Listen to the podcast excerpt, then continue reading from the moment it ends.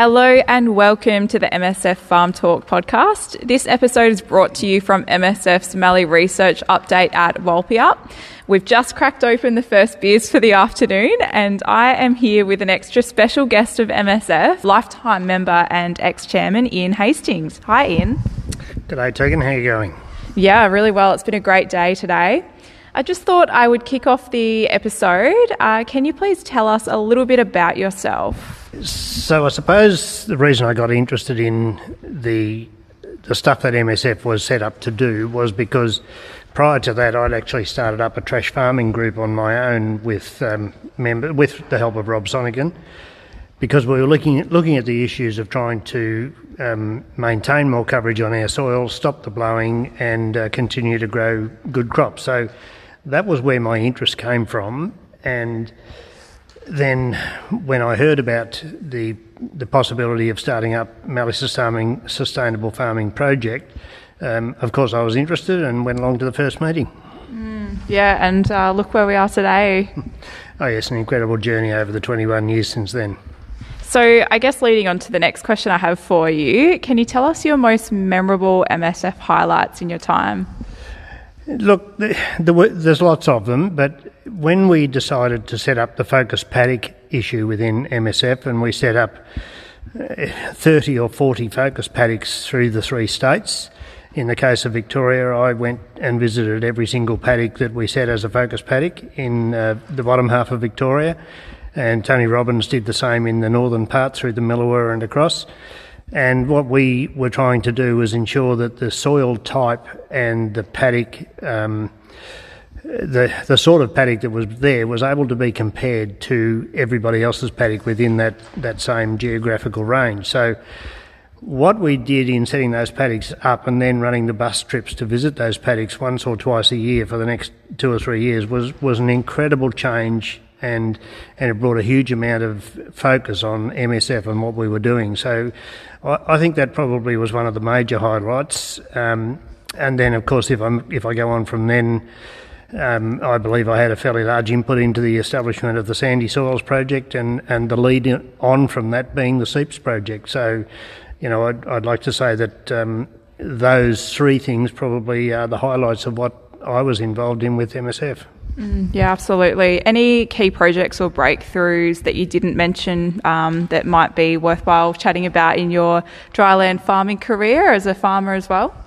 Soil cover and therefore moisture retention became a big issue. They didn't, they weren't there in our minds at the start of this time, 21 years ago, but as we started to understand the the um, the implications of spray fallow and then continuous cropping and what that was doing to the soils and the fact that we were then still running sheep and so soil erosion became a big issue and, and ground cover. So getting on top of all that and learning about what, what it was that we had to do and, and the improvements we could make from those those changes was incredibly important. Yeah, for sure. So, Ian, let's talk about mice. Seeing as you're chairman of the National Mouse Group, what's your advice this year on managing rodents? Yes, well, it is um, a very relevant issue in lots of Australia and um, throughout our part of the Mallee and through into South Australia also. The issue this year isn't all that concerning, but it is. Um, there are enough mouse, mice around that people need to be aware and some of the things that we now know is that the, the mouse issue can be very much paddock specific. So you can look at your overall farm and say, I haven't got a problem, but you may well have a very serious problem in one paddock, depending on the crop type last year and whether it has had rain since the harvest, because the mouse number escalation occurs when you have um, ample feed on the ground and then a rain as well. So green and grain both is what leads to breeding. Grain alone doesn't lead to that breeding, but green and grain does. So you need to assess your paddocks, make your decisions. If you decide you have an issue, then you must bait, and the best time to do that is immediately on the back of the seeder bar. The, the importance of having the the um, the poison bait out on the back of the seeder bar is that that's the only source of food available.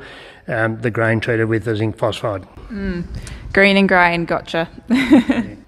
So, on a lighter note, moving on to your funniest farming story to date, do you have a cracker that you can share with us?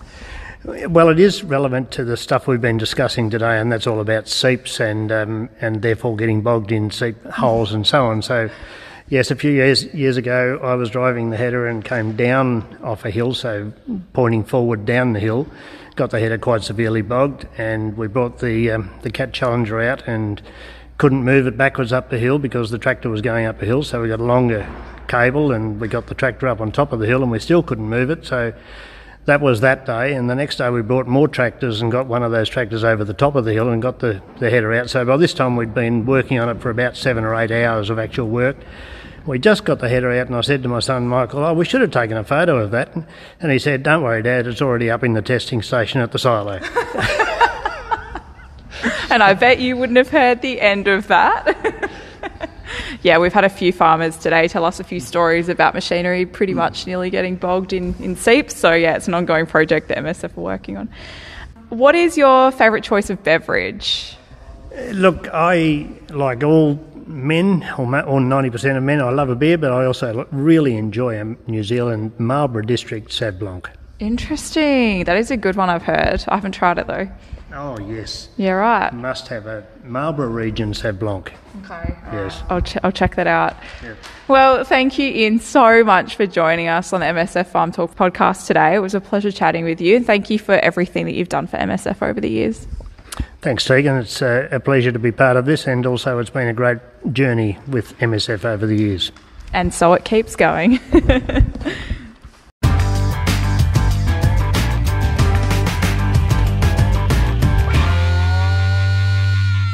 Don't forget to share this episode with a mate if you took some value away from it. And be sure to subscribe, rate, and review our podcast.